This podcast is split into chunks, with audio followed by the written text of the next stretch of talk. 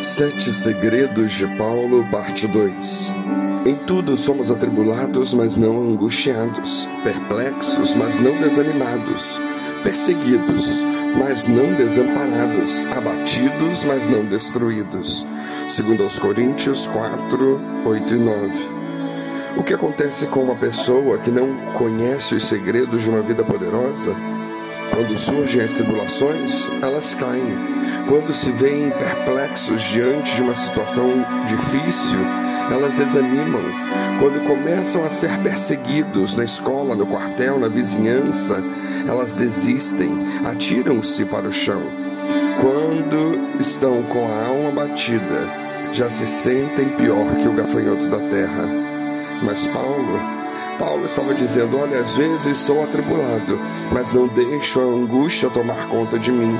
Fico perplexo, mas não me deixo desanimar. Sou perseguido, mas não desamparado. Meu coração fica abatido, mas ninguém pode me destruir.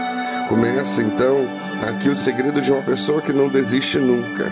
Aqui começa o segredo de uma vida poderosa. Que forte e persistente foi o apóstolo Paulo porque ele disse: Olha, quando as situações estão além das minhas forças, eu não desisto. Quando estão além da minha capacidade, eu não desisto. Quando estão impossíveis, eu não desisto. Qual era o segredo de Paulo? Porque ele tinha capacidade de aguentar a pressão de uma vida tribulada, perplexa e abatida? Como ele aguentava tudo isso? Claro que havia coisas que o motivavam, mas quais eram os sete segredos que Paulo mantinha para mantê-lo ativo, o segundo segredo de Paulo é que ele fazia questão de manter uma boa consciência. Uma das coisas que afetam muito a vida das pessoas é a má consciência. A lei judaizante bota na cabeça das pessoas que elas não prestam, que se errarem acabou, que não tem mais jeito, que vão para o inferno.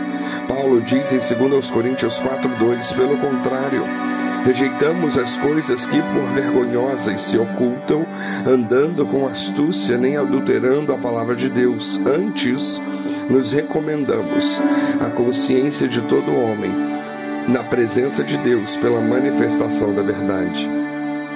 A consciência de Paulo era boa, a sua vida sempre transparente, íntegra, limpa, digna e segundo o caráter de Deus. E isso se chama uma boa consciência. Em 1 Timóteo 1, 18 e 19, ele diz: Este é o dever de que te encarrego, ó filho Timóteo, segundo as profecias que antecipadamente fostes objetos. Combate, firmado nelas o bom combate, mantendo fé e boa consciência, porquanto alguns, tendo rejeitado a boa consciência, vieram naufragar na fé. O apóstolo Paulo narra neste texto que alguns, tendo rejeitado a boa consciência, vieram naufragar na fé.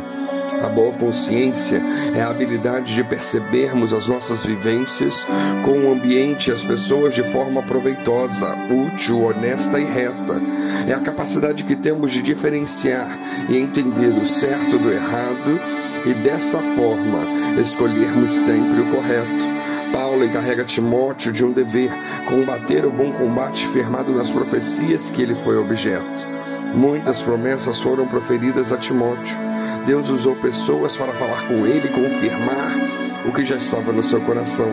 Timóteo foi então aconselhado a entrar em ação e não a pensar que as profecias a seu respeito iriam se cumprir automaticamente.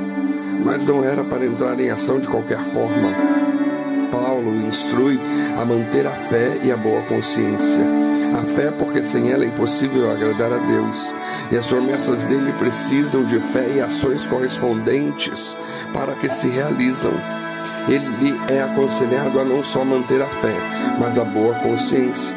Paulo faz entender que sem a boa consciência, a fé não seria suficiente para fazer as profecias, as promessas se cumprirem na vida de Timóteo pois alguns, a tendo rejeitado, vieram a naufragar na fé. A fé não tem força sem a boa consciência. A linguagem que é usada, naufragar na fé, nos tem que nos levar a pensar o que é um naufrágio. é quando um navio sai do ponto A com destino ao ponto B, mas nesse objetivo. Antes de chegar no ponto B, ele afunda, não cumprindo o seu destino.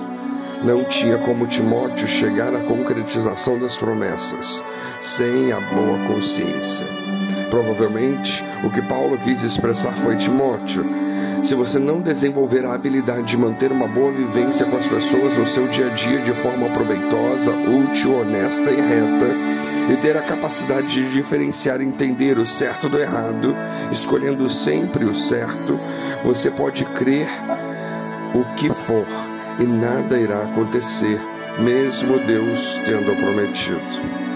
Assim, fica para nós um incentivo que venhamos também fazer questão de manter uma boa consciência. Que Deus nos abençoe.